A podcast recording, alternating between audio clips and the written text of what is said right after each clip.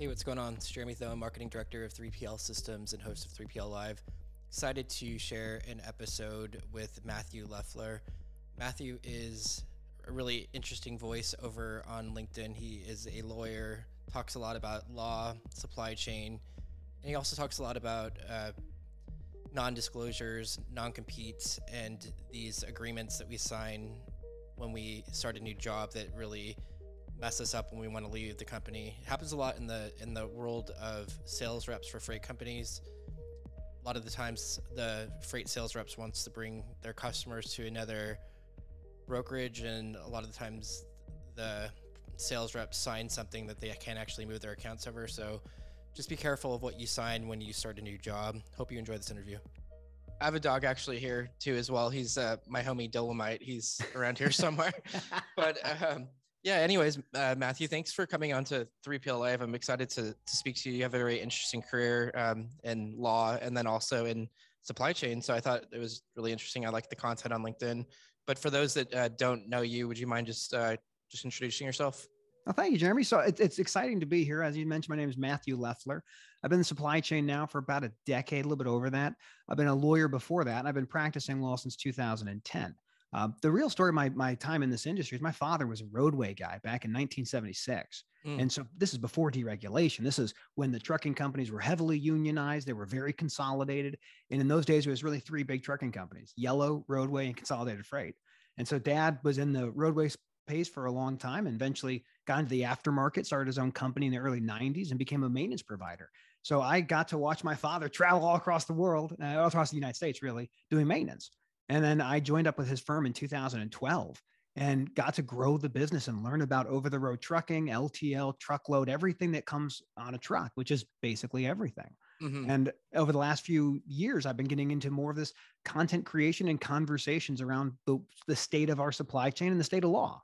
It's interesting too, because there is like a, a market for the content behind it, which is it's really interesting because like maybe like 10 years ago i wouldn't have thought that this would have been like where we're at as a society with like marketing and like making like everything digital but it makes a lot of sense. Like i look at almost like elon mentioned that twitter was like the time or like the you know like the digital square yeah. uh, town square. I feel like linkedin is that way with like a community now. It's like this place where people almost just it's like a mini youtube where people go there to learn and they want to like learn information about like how to stay out of trouble which which like they probably love your content for that reason because it's it's a great it's a great uh, yeah. point because the reality is that brands want to know where their customers are. They right. want to meet their customer where the customer is. And Amazon did that great idea of saying you don't have to go to the store to get the thing you want. You can find it on this website and we'll bring it to your house mm-hmm. and bringing the content to the audience where the audience is. I think it's fantastic. I mean, looking at Twitter as an example, there are so many people that are there that are looking for content. They're looking for something to engage them. And if you have a good voice, if you have a good message, if you have a good bit of information, you can meet their customer in that spot. And that's that's what makes this new kind of age of marketing and communication so interesting because everybody has a supercomputer in their pocket. Mm-hmm. And when they're not on that supercomputer in their pocket, they're in a supercomputer in front of them. And you can mm-hmm. find your customer in all sorts of interesting places. Yeah, it's interesting because I actually just recently did my taxes for crypto and I was, I mean, I only had the W 2 and some crypto taxes, but I was still terrified because I didn't know what I was doing. I didn't know how to compile like the information from like Coinbase, Coinbase Pro, like all these different things. So I watched like YouTube videos. Some guy on there was like had a tax firm and like now i mean it's like one of those things where obviously like give away the free information and people will be stoked on you and they'll spread it. And then i think that it just makes you just more valuable. Just really interesting though. I feel like some people haven't actually i was i was listening to i'd mentioned before we actually started recording there's a guy named chris walker on linkedin and he grew this company uh, refine labs from like zero to 120 employees in a matter of like wow. three years. And it was all based upon this methodology of content creation doing like the you know the educational play and then also like teasing out like copy and other channels as well for like a podcast. So it, it definitely works. It's very it's very interesting. How did you uh just out of curiosity and then I, then I want to get into some law stuff too but i'm just fascinated because i don't talk to people that do this as well. And i think that the digital digital natives versus like people i would say like my father's generation which i would say they're, they're more like uh, analog to some sort of degree. Nothing wrong with it. Record players are awesome but just like your your thoughts on like how did you get into this like how, how did you figure that out You know, it was experiment. I love to experiment. And when I was running a company called VHub, an asset sharing platform, mm-hmm. I was trying to find a way to market the product in a different way. And I thought, I love to interview people, I love to talk with them. So it started off with just using Zoom, recording mm-hmm. conversations, and then having someone do some small edits and then putting them out there as these short little vignettes. And that was more valuable and did more work for me than any trade show ever did. Mm-hmm. Because now you got to know more about the people behind the company. You got to know about the people that I'm interested in or, or the company's working with. And so that kind of was the initial experiment. Then our, our marketing coordinator uh, went on maternity leave. And so I didn't have anyone to help me make them. And so I started making my own things, short little videos, short explainer things. And I always find it fun to demystify something. Mm-hmm. And I've done a lot of stuff in the last couple of months on things like non competes and non solicits because these are things that are so complicated and they're so frightening. And they're, they shouldn't be. They shouldn't be. And that was kind of what drove me to do it. And then the positive re encouragement, uh, people coming and saying, Hey, I like that, what you did. Keep doing it, keep, keep it up. And that was enough to continue this process. And it's been kind of evolved from there. And now yeah. I do interviews and I do all sorts of different things. It's cool. You do have a very good voice, I will say, and it's uh, got a good personality. And yeah, I think that it's bringing value to the market. I feel like anytime you're just you're you're leading with like you know I'm not trying to get anything from anyone, but it, hey, if you want to hire me, cool. Like that's yeah. that's the way I kind of like work as well. And I think that that's the way to go because I think a lot of times like older executives they want to see like hey how did that specific podcast relate to this specific dollar amount and i'm getting better at like you know, I finally got our Google Analytics hooked up and I'm like looking at like how many page views. And now I can start monitoring other signals that I wasn't, I was a little bit blind to before because it's hard to like measure attribution like these days, like with like the way like everyone wants an MQL or they want something specific. So I well, just you, think your intuition kind of guides you. And I will say, uh, yeah. I appreciate the comment on my voice. I'll, I'll, tell a quick little thing. I have to practice quite a bit. When I grew up, I had a speech impediment. I stuttered and I continued to stutter. I took years of speech therapy to overcome that speech oh, impediment. Wow. And it's something that I, I really want people to realize that you can overcome anything. And it's just practice, practice, practice, practice. And eventually uh, it'll go away, hopefully, if you if you do it enough. No, I could actually see you like in like some like Seth Rogen film or something like that. You got a funny personality. I think law and maintenance does that to you. I mean, you just with both law and supply chain generally is you can't opt out of either of these things. Uh, so eventually you get to a place where you're just you can grin and bear about anything. I I totally agree with you. I feel like it, most people in the supply chain they've they stumbled into it somehow and then they can't ever leave. You can't you can't escape. No one no one tells you that when you get into it. But the reality is, everything is supply chain. Every retailer, every warehouse, every distribution, every manufacturer, it comes on a truck. Or maybe came on a boat and then it got onto a truck, or it was on a boat and then a train and then a truck, but it comes on a truck. Before we actually get into a little bit more of this law stuff, I am curious since we are talking a little bit about the ocean, a little bit about trucking in general. I've been reading from like FreightWaves. I read an article recently from Craig Fuller saying something about like a recession coming. Mm-hmm. I, am not, not an economist, and I'm sure you're not either. But uh, do you, have you heard this as well? Like a freight recession and a possible like the Fed hiking interest rates might cause a little bit of a more of a recession in the regular economy. Yeah, I think that trucking is always the bellwether. We are the first ones impacted by anything, whether it's good news or bad news. And mm. to speak kind of to the the point of a potential down uh, i wouldn't say recession there is a like there's a possibility of recession maybe next year. Uh, but what we see is that the spot rates are kind of getting a little bit lower and contracts are and tender rejections are are you know coming down. So what ends up happening is there's not as much consumer demand. And so what we've seen at least in some some metrics is warehousing has gone up and warehousing in our kind of economy is all about just in time fulfillment. So warehousing is you have it, you get rid of it, you get more, you get it, get rid of it. If you're hmm. building up inventories, it means you're not selling it. Sure. So there is this path, I think, of less consumer demand for certain types of products. I don't know how significant it's going to be. This industry is always in the place where if there's a small downturn, there's companies that are going to go bankrupt. It's just the nature of this industry. That's what fragmentation does. Yeah, it's interesting. It, it was like a very global economy where a lot of cheap stuff came from China. And it seems like now with like all this tension with like Russia and Ukraine and like there's certain products also I heard that like neon, like which is like a component I think to build like microchips comes from like Ukraine. So it's mm-hmm. it's it's interesting. Like we're starting to build more microchips. It looks like within the U.S. like factories, but it's not. gonna, It's going to be a while. But I think that that's smart because like there's certain things that like you know microchips are used with everything. We want something like that, like as a advantage where we don't have to rely on some other trading partner, I think, for something like that. Yeah, I mean, we are you're kind of allowed to but everything is a, it's a global supply chains, many, many supply chains, and everything is interconnected. So one problem in one remote place may not make sense to have all these downstream effects, but they certainly do. And we're seeing still with big weights on the, the West Coast, support a Long Beach, places like that, where there is still, you know, not enough materials or not enough people to move things off the boats. There's still a lot of challenges in our supply chain for sure. Yeah, it, it's really it's it's interesting. So what's the deal with um you'd mentioned something on LinkedIn recently about this driver. I think it starts today, right? This International Driver Check Day. Yeah, so this is international uh, a check that goes on at once a year. It's, it's 72 hours, and what basically happens is every single commercial vehicle is inspected and that comes in they, they, can't get every single one but there's about 40 to 50,000 maybe 60,000 that have it's a big number and the thing that I, I always go back to is that when these are happening, the focus this year is about wheel ends. So wheel ends are your your tires, your brakes, your brake chambers, your lug nuts, your wheel seals, all these different components on the axles. That's about 25% of what goes out of service. The thing that's surprising to so many people is one in six of these vehicles is going to fail. One in six, one in seven are not safe to operate on our roads.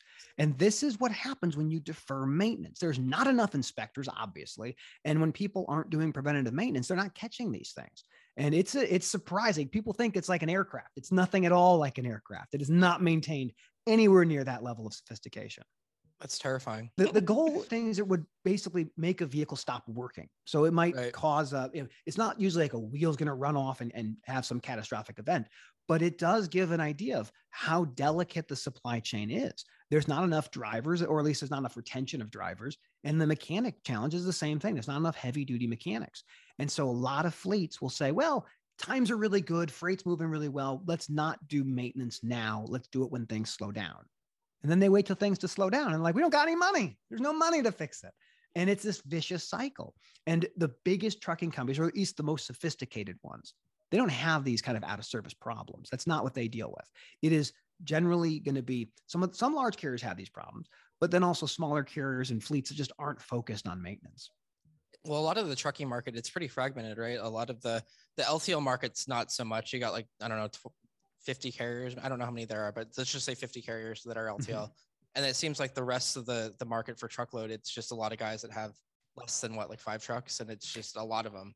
Yeah, I mean the, the challenge we run into in this, I always like to use this as an example, yeah. but uh, before deregulation, so deregulation happened in 1980, and just to mm-hmm. give your viewers or your the audience some background, before deregulation, in order for you to move anything, you had to get a special permit from the government. And everything was given how much you're going to get paid for it. So you had dedicated lanes. It was highly controlled. Think almost like you'd have with like cable companies today, like having the mm-hmm. ability to have that kind of level of control.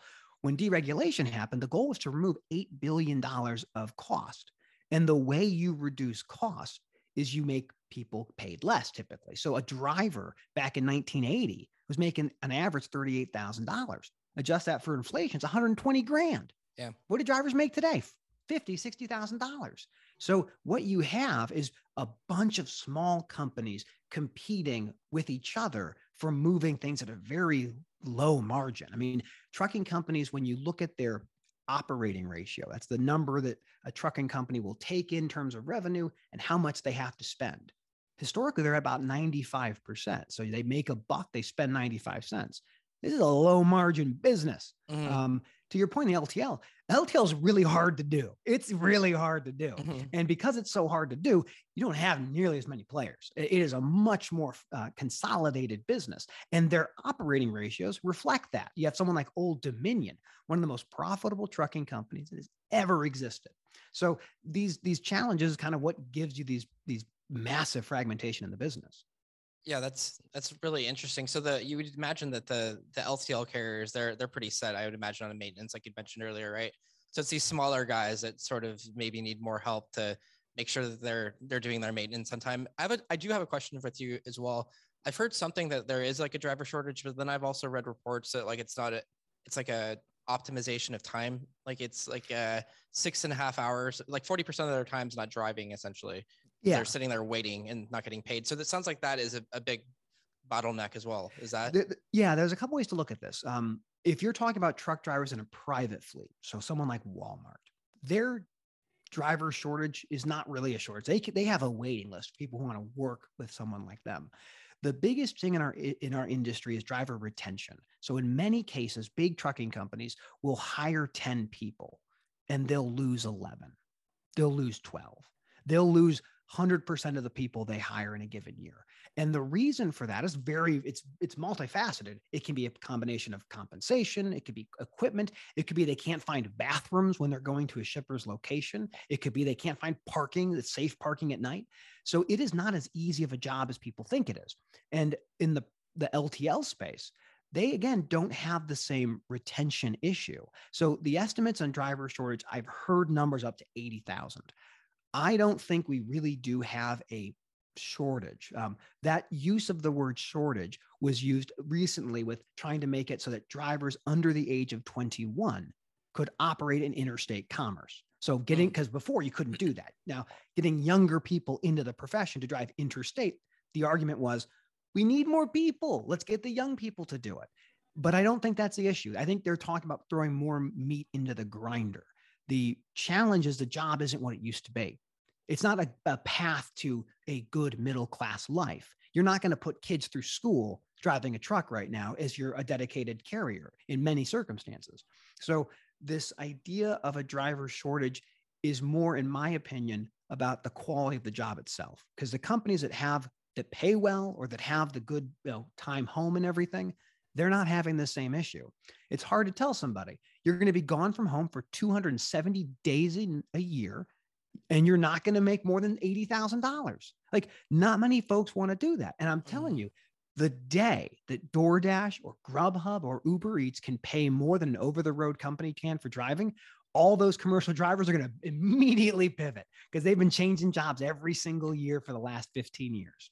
Well, it's crazy because it seems I read a lot of reports that they don't get paid when they're sitting there waiting for the the freight to be loaded. No, they don't. Yeah, they that don't. sounds that sounds just like not a very like who would no one in their right mind would be okay this with is, that. When you're paid by so that's the yeah. reason like why are they paid by the mile? Because it's cheaper than paying them by the hour. Um, right. That's the whole reason. If they had to pay them by the hour, it'd be much more expensive.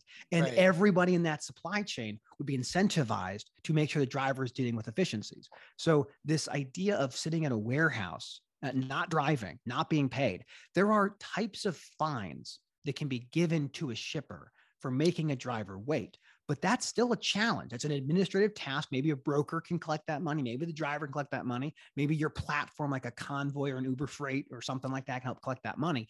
But it's complicated. It's not easy. So a lot of companies are exploring things like paying additional money for weekends or evenings or paying for hourly pay or paying you as an hour because you have an ELD. It knows exactly how many hours you're working. So I think you're right. I mean, if if there's a combination of taking the ELD data to pay someone hourly or at least guarantee a minimum amount they're going to be paid by the hour, that might help solve some of the retention things. Because to your point, who wants to wait for 10 hours and not get paid? No yeah, one. This no one's going to do frustrating. I mean, it, it just causes bad behavior. I mean, it, it, I don't know if it does on their end, but you would think that it would just cause the wrong outcomes because then you're just probably pissed off because you've been sitting there for hours and you're probably going to be like more likely to rush afterwards because you're trying to catch up on time. Well, so, and the thing is, like, your hours of service are still calculated. Like, you're on duty, not driving. So if you're sitting there not being paid, you're still on duty. You might have to do something. So you finally get processed through, you get your freight, and now it's two o'clock in the morning, got four hours to drive. Well, you drive for those four hours because that's what you're paid by. You're paid to drive. That's one of these issues I think is interesting is the idea of governors on trucks to slow the speed down. And that's a great, there's a whole great reason why that's good. I mean, good for maintenance, good for tires, good for safety. But for drivers, it means you're probably going to be paid less. I mean, you save money on the fuel. I mean, that, that's great, but you're paid less because you can't go as many miles. Yeah, that's that's yeah, it's it's really interesting. Like this whole entire thing, and not having bathrooms as well. I, I don't understand like why are shippers being so weird with like not letting the drivers use the bathroom and why are they just being it just seems like this is like they all need to work together and it, it's weird that the shippers aren't like realizing that they need the drivers this is such a weird business so to kind of look at what happens for a driver um, they might show up to a shipper location the shipper might have had bad experiences with drivers in those properties and they had to maintain it or clean up after a big mess or something and so they'll make a rule and they'll say this is only for, only for employees. We're not going to have any driver bathrooms. And they'll say, well, there's a there's a travel center down the street. There's da, da, da, da, all these different options. But the shipper doesn't want to pay to clean up the mess that a driver may purportedly make. But mm. the drivers that are good actors need a restroom and they're trying to deliver they're doing the hardest job in the world safely delivering freight on time and undamaged. And they get there and there's not a bathroom for them to use. So there's guys like bob stanton uh, who's on linkedin prolific on this issue and he'll post pictures of drivers who will send him where it says you can't use a bathroom here. Call out the shippers that are doing this. But this is kind of the nature of it is if you own a shipper or you own a warehouse and you don't want to clean up the mess that a bunch of drivers make you ban them and it's not a great outcome. I had mechanics, mobile mechanics They would go to people's facilities and they'd say bathrooms are for employees only. And I'd go to them and say, okay, well, I'm pulling the mechanic tomorrow. Does that sound okay? And like, don't do that. They go, okay, so is it available for my mechanic? Oh yeah, of course it is. Yeah, I get it. Yeah, this, this, is the nature. It's almost inhumane to some sort of degree. It's like, okay, well, well, you could drop off the load, but no, you're not going to use the bathroom. So yeah, and that's why we have this issue. Our generation is rejecting what has been so common in this industry for 20 or 30 years. It's not new. These problems aren't new problems. They're just, we have advanced technologies to communicate how awful the experience is. And if you make a bad experience for a driver, either they're going to leave the industry, they'll change to a different trucking company, or they'll say, I'm not going back to that shipper again. Convoy actually had something I read that they have like little like uh, reviews on each of the shippers, which I thought was mm-hmm. interesting, almost like a Yelp built in yeah. internally. Yeah, I guess is this stuff pretty common? You think now, or absolutely the idea that you can rate the performance of a shipper has been monumental. I know Uber does it. I, I, know Convoy does it. And what the goal is is to give a two-sided rating system to say here's how the experience was. And if a shipper gets that data and they use it not to you know boost their own rating, but to say let's make improvements on our experience for the driver. Because at the end of the day, every business is a combination of people, technologies, and processes. And your people are also working with the, the critical suppliers that make your business work. And if you make it difficult for your critical partners to work with you, you're going to struggle to find people to move your freight. And I think it's a great thing. I mean, giving more visibility to the actual problems that we experience as drivers or mechanics or just regular people is a good thing.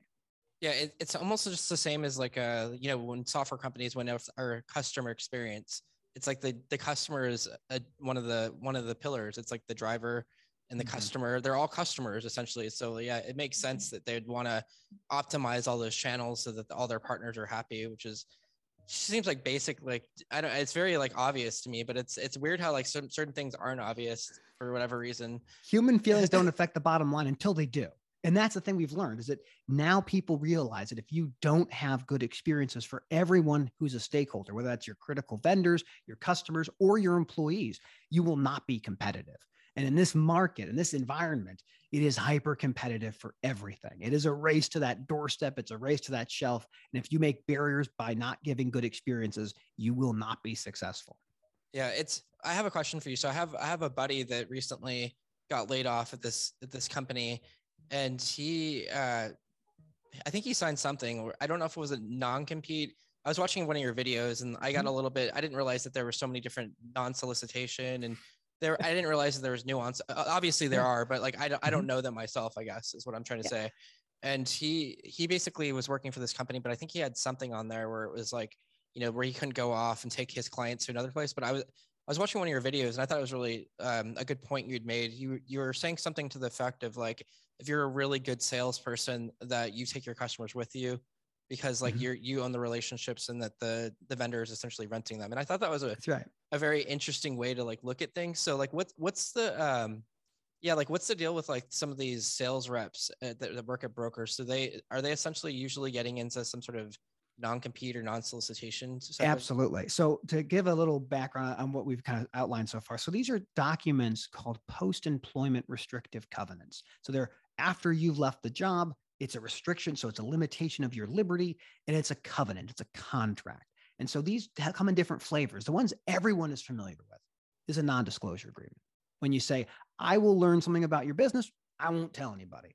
That's very typical. Very few people have problems with that. But mm-hmm. then you get these two interesting ones the non solicitation agreement and the non competition agreement. When I said uh, in that video about like effective salespeople, you don't get to own my contacts. You get to rent them. You get to borrow them until I'm done because they're mine and they're follow me. And the non competition agreement is essentially when an employer says, you can come work for me, but when you're done, you don't get to work with anyone else like me. And if you do, I'm going to sue you. And these documents are usually presented on the first day of hiring. They're in a onboarding document. You have no time to review them yourself, and you certainly have no time to go to outside counsel and say, What am I getting into? But these documents generally are enforceable. They can go on for a year or two years and ban you from a geographic area. Maybe not just your city, maybe not your county, maybe not your state, maybe the whole nation, because you're mm. selling to everybody. And you basically make it so that it's harder to compete. And these documents, you're at will. We're all at will. They can fire us because it's Tuesday. and so these are very dangerous documents and they're very bad for companies. They're bad for employees, they're bad for customers, and they're bad for shareholders. That's why I joined this movement called End Non Competes, and I'm vociferously against non competes. However, if you want to have a non compete, people should be paid for them. So I've had tons of times people say, Matt, sign this non competition agreement. And I'll say, sure, I want $30,000. And they'll say, we don't want to give you $30,000. I don't want to sign your non compete. well, all right, then let's just. Let's just not, you go ahead and be an employee and we're not going to make you sign it. The non solicit's different. The non solicit's about not poaching former coworkers, not poaching customers. Same rules apply. It's got to be reasonable, has a time duration and a geographic expanse. But the thing about non solicits is that your former employees or your former coworkers or your former customers can still come talk to you. It doesn't affect them. You can't proactively go out and say, come work for me or come come work as me. Let me be your agent. Let me be your broker. No but if they come to you they certainly can do that. I still don't like non-solicits. They are pervasive. There's over 30 million americans that have signed some iteration of a non-compete or non-solicit. And i just think about my own kids. I got a nine-year-old and a six-year-old. Someday they'll get a job offer. And in that job offer will be a non competition or a non solicitation agreement. They'll come to talk to their father, and I'll say, We will not sign this stupid stuff. But most people don't have access to that. And that's sure. what the whole part of the armchair attorney was to help people understand you don't need a lawyer to negotiate these things. You can do it yourself. Just like you might want a sign on bonus or more vacation time. You can say, I want less of this or I want none of this. And companies will push back and then you push harder and they'll give up. There's been tons of times that I've been on teams where some of my coworkers have non-competes and non-solicits and I don't. And it's not because I'm uh, I'm special. It's because I just said no. I'm not going to sign it. The worst thing that I hear about these days is you've already accepted the job. You're already working at the job and you get a surprise non-compete or surprise non-solicit. They walk in and say, "Hey, uh, you got to sign this document today. You got to sign it today." And in that circumstance, what are you going to do? You're going to get fired? My advice, if I were to give people advice, and again, this is not legal advice, I get fired. I don't want to limit you. I don't want to limit anybody. I want people to have the ability to go work at places that they want to. And if the only reason you don't quit your job is because you have a non competition agreement or a non solicitation agreement, that sucks for everybody. That sucks for everybody. It really does because it makes it very hard to go work somewhere else if like you can't work in the industry with the, like the non compete the non-solicit it seems like a, the the brokers too a lot of the times it's just like independent reps usually that have the relationships and the freight's moving with some you know broker doing the actual job. So it just sucks that they they make it hard for them to actually like move their their uh, customers around. It's anti-worker. I mean this this is the whole point of these things is to weaken the other workers. It is designed to stifle competition and it is designed to control somebody after they've left you. I use the example of like if you're dating somebody and you say, well, you know what, it's not working out for either one of us. Let's go ahead and, and, and, go our separate ways. And your partner says, that sounds great. But by the way, you can never date anyone like me for the next year. We would never, we would never in our personal lives put up with something like that. No way. But in the business context, we don't know any better. We don't know we can say no to that. It's absolute garbage. And the more we can talk about them and shine the light, a good example is there's a company called FourKites. FourKites uh, had a couple of people who quit. One of them was an implementation manager. She'd been there for six months, went to go work for Project 44, and they sue her. Jeez. Imagine you're at your business or you're at your house and a sheriff walks up to you and says, Is this such and such? You go, Yeah, it, it's, it's Matthew Leffler. What, what can I do for you? You've been served. What are you to do? You're to go hire a lawyer? No, it is terrifying. It is terrifying and it is unethical, in my opinion. And so Project 44 stepped in and they helped litigate against FourKites in this case. But it's horrifying. It's horrifying to see this kind of stuff. It is really horrifying to like. I mean, I always like worry about it too. I have friends that like were worried about being personally sued that were executives at different companies, and they were like, "Oh shoot, if I get sued, it's going to drain my pocket. I don't have enough money to go fight a lawsuit." It's it's terrifying. Like when when that sort of stuff happens to you. It's nice that Project 44 stepped in, and I, I, bet this stuff happens probably all the time, right? People. Oh, it does. It does. I mean, it, it, usually starts off with a cease and desist letter. So you get a letter in the mail saying, "Do not do this. Fire this person. They under contract." And every employer that you have after you've left a company is going to ask you a question: Do you have any post-employment restrictive covenants? And you're going to have a letter on your record because they're not going to hire you. And if you do have them and you don't disclose it, and they find out, they fire you. And I've even seen contracts that say if you fail to disclose existing contracts, non solicits, non competitions, and we find out, we are extending our non solicitation from 18 months to 24 months. And you're going to agree to it because you signed the document.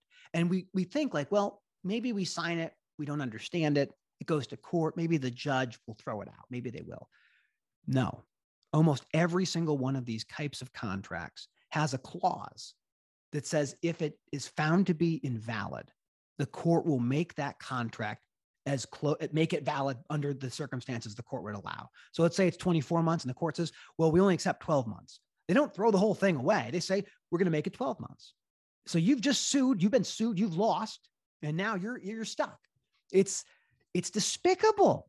And that's why I made armchair to begin with. Because I there's things that you see and you go, gosh, someone should say something.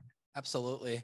So when do you recommend, I guess, if you're if you are like in the in the process of like obviously not advice or anything, but just out of mm-hmm. curiosity, like how, how do you like recommend like when you're going like if you got like a new job, right? People that are scared to negotiate for whatever reason, let's just say that they don't want to like ruffle the feathers and they don't want to mess up the deal that's already been made. And I think it's good to yeah. to oh, have a, the mentality of walking away from anything also but like how do, when do you recommend like negotiating just out of curiosity? Do you do you do it like right when you got the offer or like do you do it so, like over the phone or like like in an email or? That's a great question and, and and this is just negotiation. I think it's yeah. helpful to you know, one thing we need to train people how to negotiate. We need to do it. it it's not a dirty word and i've heard like i've used to do labor law. I used to represent employees and and, and, and companies in some cases and very often it, it's women who aren't negotiating contracts now, men might on compensation, but on these post employment things, they don't know how to do it. So, the number one thing I tell people is if you're looking to get a new job and you're talking to a hiring manager, the best thing in the world to say is, Look, I think this job sounds fascinating. I can't wait to interview for it. But could you tell me a little bit more about the position? Uh, first, what, what does it pay? And then, are there other things that I might have to sign, execute to be part of the team? Maybe some sort of a, a, post-employment restrictive covenant. And the moment you find out because every one of them will say yes if they if they have they're going to tell you yes. Usually they hide them because the hr people don't really know a lot about these things. They know that they're supposed to be signed. They don't know what the purpose of them is oftentimes. Like i've had people that are mechanics that sign non-competition agreements knowing full well that non-comp is never going to be enforceable. But if you are presented with these documents the number one thing to say, in my opinion, is why do you need me to sign this? Why, why do I have to have them justify it to you? Because they don't know how to sell these things to other people. So oftentimes you can just say, I want to I want to look some give me some time. At the minimum, you want at least a weekend to review these documents. And when you are in that position, I would say don't sign them and see if they'll hire you. And if you find out that they don't negotiate these things, you have to, you're not going to get the job, move on. It's not worth it. It's not worth the hassle. Now, if you really want that job, you really want to work there, ask for separate consideration. And separate consideration is money outside of the offer to be employed to be sign that contract. Essentially, it means a sign on bonus. If you're going to take me out of the market, I want some money for it. If you're gonna if you're gonna make me do something, you're gonna pay me for it. And then the other three things you negotiate on these documents how long does it go for? If they want it for four years or two years or whatever, go for six months. The way I've always told, I always think about it is one month for every year I work. I worked there for five years. I'll non compete for five months. Like that's reasonable. That's reasonable. Not six months and you're blocked for two years. That's garbage. The next one is geographic area. If they want the whole world, narrow it down.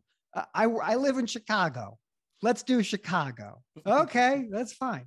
And then the last one is what is the business? So in the non competition agreement, what is the business I can't compete with you?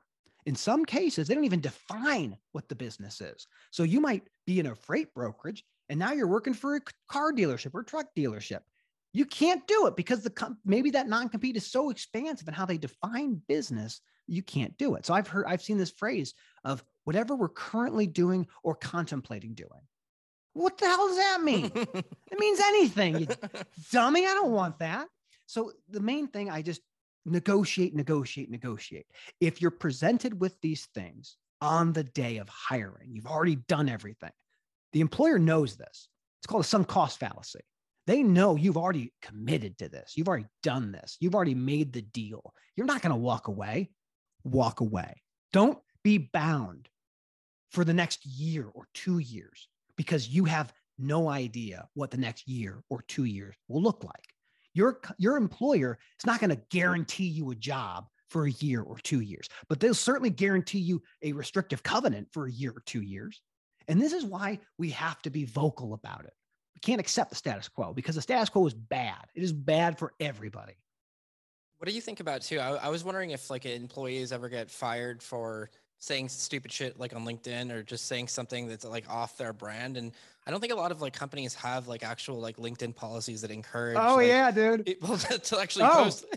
I, I will tell you a personal story. I I had this happen to me.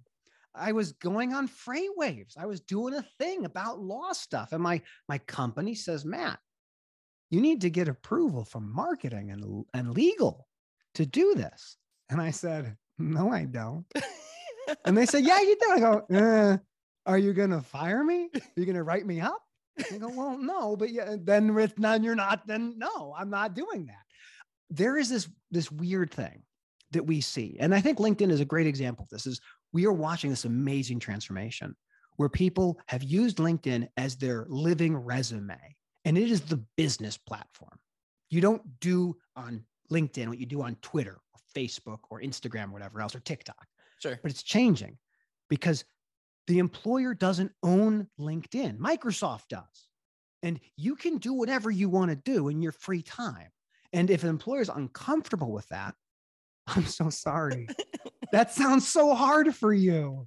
That sounds like it's a really bad day for you as the big company with all the money. So I, I, do agree with you, man. Like we're we're seeing a transformation, and we want more voices. We want more people creating content. We want people to talk and and actually express themselves and be creative. Yeah, it's it's really interesting. I I mean, I know that when I was really interested in kind of getting into content like a few years back, I was nervous that like I was going to say something fucking stupid and it was going to get used against me and I was going to get fired. I mean, that was always in the back of my mind. I'm not going to lie.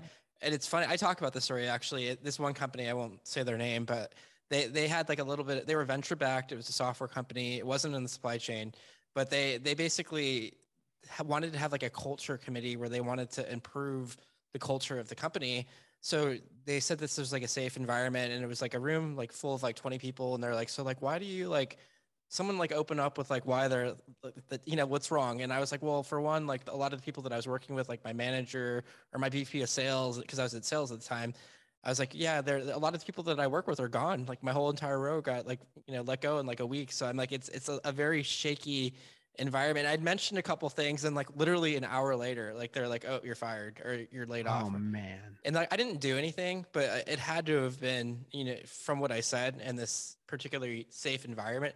So I almost felt like I was set up. And then I was just like, well, maybe that's almost just like my bad for like opening my mouth and thinking that anything's safe when it's not. But well, you know, uh, before I respond to that story, I'll mention one, one quick thing. Yeah. On our back to our non-compete and non-solicits, it's important to also negotiate that if you get laid off, those contracts go away. You, you should not be laid off and then still bound by these things. Oh, yeah, that's, that's a fair. good Yeah. But um, but to the point of like, yeah, employers can fire you for anything, man. Like you can fire anybody for anything as long as it's not a protected reason. And as long as you can make a justifiable claim around why it was justified, you're that's the nature of this industry. So we need to make sure that when employers do that or they want to try to control the way that you speak and the way you communicate, that we punish them for doing it. And you know, there's not many ways you can punish an employer for doing these stupid things, but the best thing is talent leaves. High production, high valuable people will not put up with bullshit like that. They will not. They have no bandwidth for that kind of stuff. And so you can have a mediocre mediocre organization with mediocre people that are policing the words that we say. They will be destroyed by the market. They will be destroyed and justifiably so. Absolutely. Justifiably so.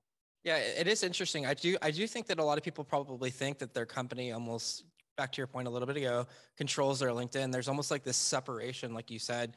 I'm glad that you mentioned that because I think that people need to hear that they own their LinkedIn, not not their companies. Seth, this is the thing that happens with companies on LinkedIn is that you will see who your most productive or prolific commentators are.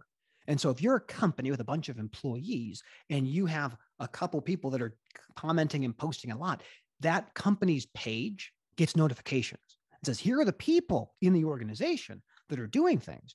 And so if you're not a marketing person, but you're out there out marketing the marketing people because you have content or viewpoints that are more popular or more interesting or more engaging, that makes them uncomfortable. And so that is a real thing because on Facebook, you might link to your profile and here's my employer, but on LinkedIn, that employer is linked to you.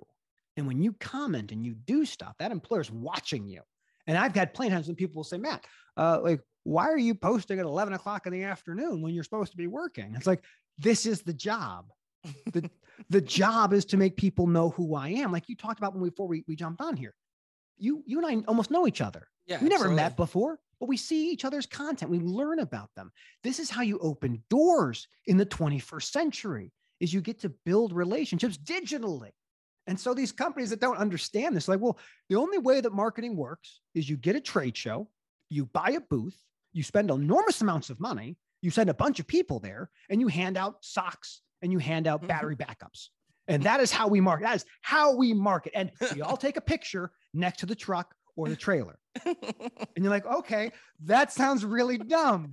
That sounds like it's a dumb idea. Why? Why are we doing that? Like, you're not supposed to ask that question. It's we do it this way. And anybody who has that mentality of we do it this way doesn't love the problem. They love the solution that they have. They don't love the problem they're trying to solve. Or the other way they do is they, they basically hire a bunch of SDRs or AEs and then have them phone call, like do 100 cold calls with like a 1% success rate of a terrible pitch for someone that's, that's not, for someone that's not ready to buy from you, that's not in the market. They're not that little group of people that are actually ready to buy. So then they're just ramming down their like crap that they don't want down their throats, trying to book a meeting. Hey, you free Monday? You free Wednesday? Instead of just like providing them useful information and then occasionally sprinkling in what you do, and they'll they'll hit you up when then when they're ready and they know that they you know if they need a TMS or a lawyer or whatever, Absolutely. You, you, you know. It's Absolutely. Like, it, it's so weird though. I don't understand. Like, what do you think that the disconnect is? Is it because like people don't understand that like this is the digital age now, or like what? I, think it goes back to the stuff we talked about earlier about how do you prove that this soft marketing is effective? How do you prove that these podcasts, these conversations, or these these posts provide real revenue on the other side? It's easy to say, well, we, we did all these phone calls, and that one phone call got this one customer, and that one customer converted to this much revenue, and that's lifetime. It's easy to do that because that's why it's easy. Right. But the reality is, as you kind of outlined, is that this is changing and the way we measure it's changing. And you'd rather be a thought leader on an issue than the one who makes the most phone calls. because the one who makes the most phone calls isn't generating the most value for the business. The person who's the thought leader who makes a level of expertise and adds a level of, of personality and personal engagement, that's value. That's real value. But that value can move from company to company. Because mm-hmm. the minute you build that brand, you become more valuable than most of the companies you work with. And that's this weird dichotomy because employers really like being stronger than you. Uh, they love when, like, you come to me for your bonus and for your vacation and for everything. But it's like, what you're going out there and you're getting more views on your stuff than the company. Mm, it makes people uncomfortable. It does. It's interesting too, because it's I've almost come to this conclusion where like if the company doesn't think the way I think and I have to explain it to them. I mean, granted if they're open-minded and they're they're willing to think about it and like be open to it, I'm cool with that maybe, but like if they're like if I have to go to explain to a bunch of analog executives why this works and then I know that I'm going to be set up for failure because they're going to pin me to some like attribution model that I can't necessarily prove, mm-hmm. then then I'm going to just well you, I guess you could look at stuff like hey, how many website visits did 3PL systems or the armchair attorney have when they were podcasting versus when they weren't podcasting?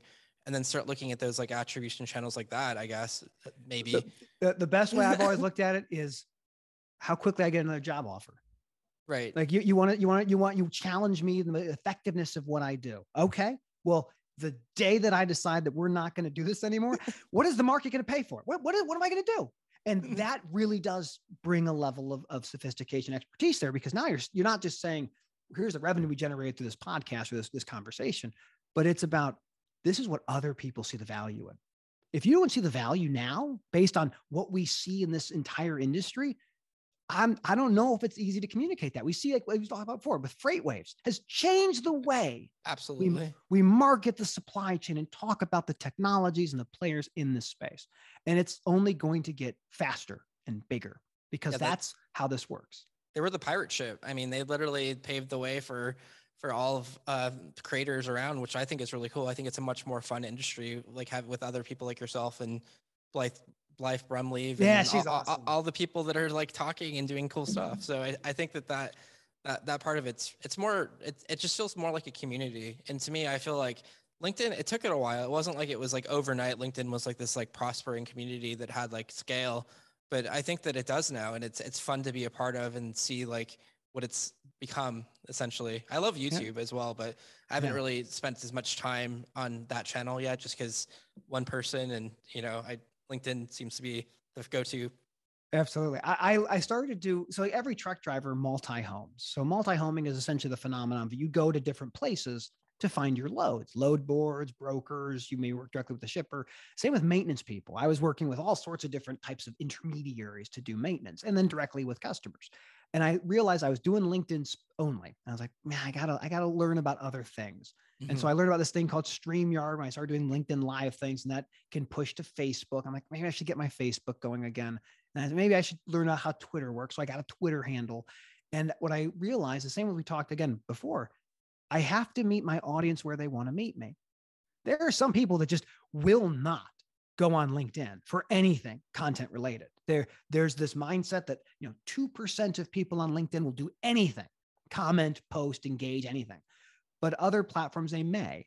And so I started to do the streaming that would basically push it to different places, mm-hmm. and I would just watch and see what happens. And I've done it for three weeks, four weeks. So I have no, I don't take any advice, any advice from me. But what I'm collecting you, the data.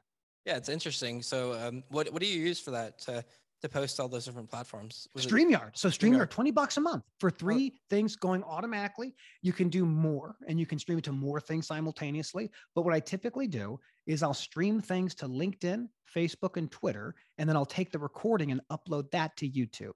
Uh, I do think eventually doing live and going to YouTube live through this StreamYard platform would be useful, but I don't have enough YouTube followers. So I'm like, it's like 50, 50, 50 here. So I'm just, I'm figuring it out. But yeah, it's an interesting platform. It's, it's fun to learn. What is it like going live? I usually do like all the recordings and then chop it up later. So I get it's all just like different processes. I've oh, it's on... so much more fun. It's so much easier, dude. I used to like I like I gotta make it perfect. I gotta make sure I don't mess it up. Eh, but when you do it live, it's so much more forgiving.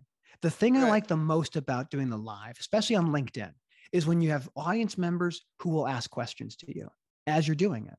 Right. And then it becomes a, a participatory thing. What I have learned though is that once it's done being live, no one goes back and watches it. So if I upload a video directly, it's already been done. That will generally have more engagement and more looks after the fact than a live thing has.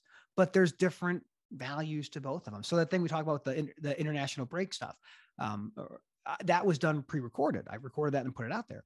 But most of the stuff I do is live because it's so much easier.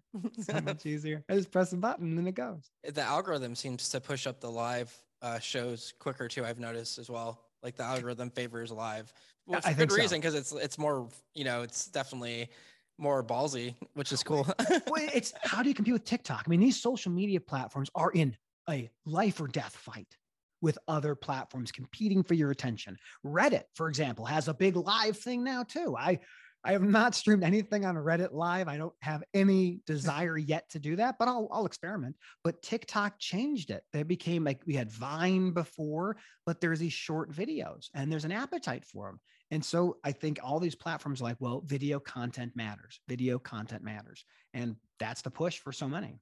It's, interesting content. too, because uh, some of the analytics on some of these videos, like you'll you'll see them, they have like a very low view count potentially but then they'll, you'll look at the number and it's like, wow, someone watched this like one 20 second video like for like two hours or something like that. It's oh yeah, it's bananas.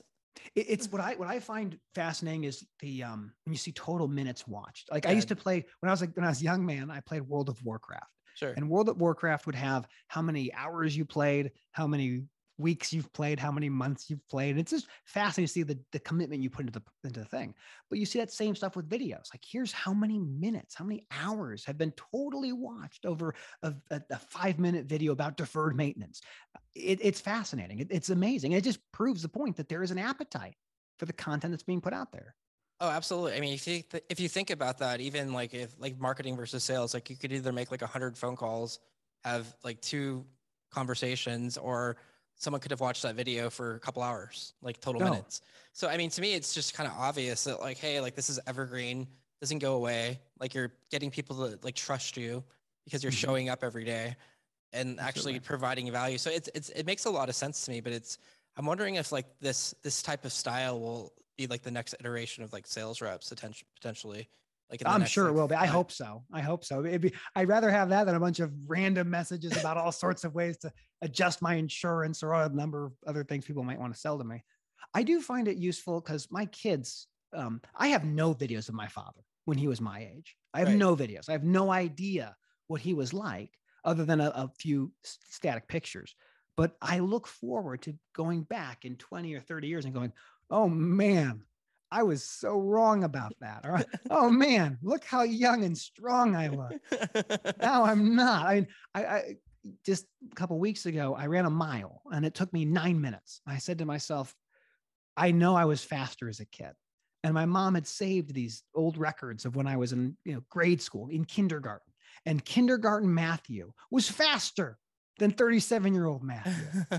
First grade and, and, second grade Matthew would have lapped me. They would have lapped me and it's just it's fascinating to see that that transition that that time capsule. And so that's one of the pieces i love about this type of content because it is evergreen you get to see what you were like what you were thinking about in those given moments oh absolutely you know thinking back of like the first recording of a podcast it was nerve-wracking a little bit and like how's this audio gonna is this audio gonna work could they hear me am i gonna have some sort of problems. I, you know, there's just all these little things that you think about, like when you're creating something new. And I love that you experiment and try new things. And I love doing that as well. I like trying different things until I, I'm like, do I like this? Do I not like this? And constantly analyzing stuff. But like podcasting has been like one of the funnest things ever because you talk to other people about what they're doing and get yeah. all these learnings from like your world and and like all the it's it's really fascinating. I think that that. But if you don't start something, I think a lot of people get stuck in these stages where they think about something and they overthink it and then mm-hmm. you get like paralysis because you're you're not moving forward because you're scared to do something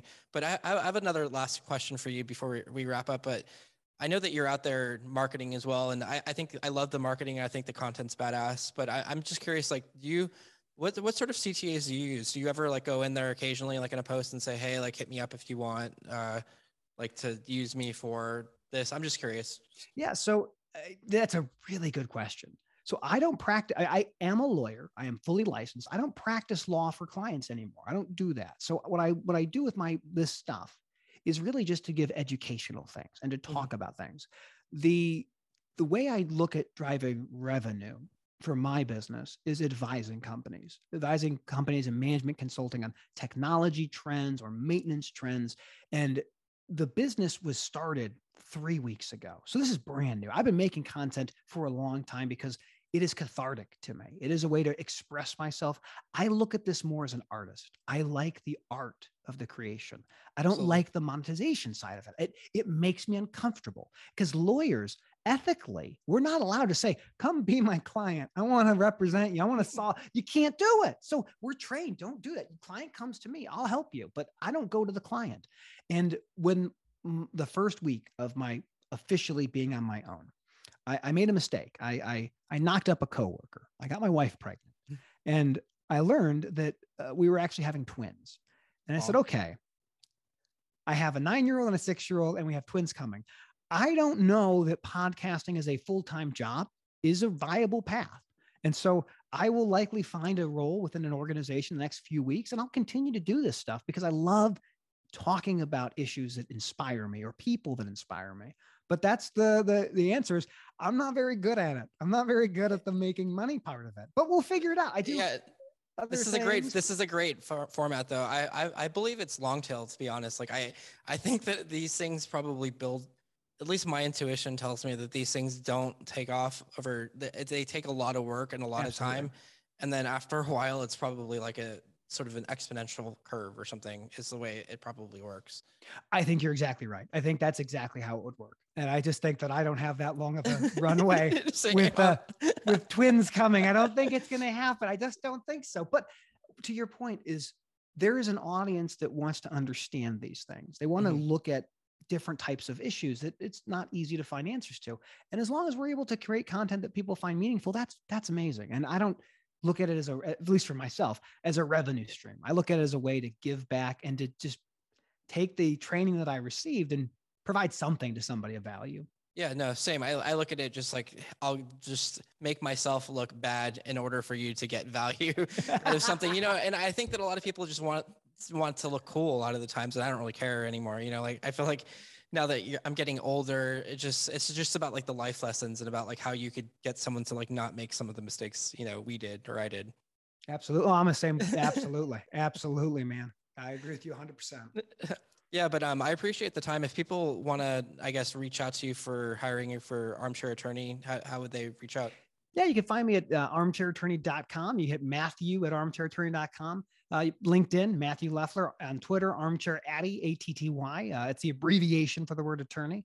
And then I, I have a YouTube channel. You just look up Armchair Attorney, you'll find me. I like making content about my family, my faith, my world of law and supply chain, and whatever else people are interested in. Absolutely. I love the conversation. Thanks for your time. Thank you, sir. Thanks for sticking around to the end. If you're new to 3PL Live, I appreciate the support. I hope you enjoyed that episode with Matthew Leffler. If you come back, I appreciate you as well. And thank you for listening. Always try to provide as much value as possible and uh, provide interesting guests and talk about all things about digital marketing, a lot about freight, supply chain, and just anything of uh, interest. Thanks.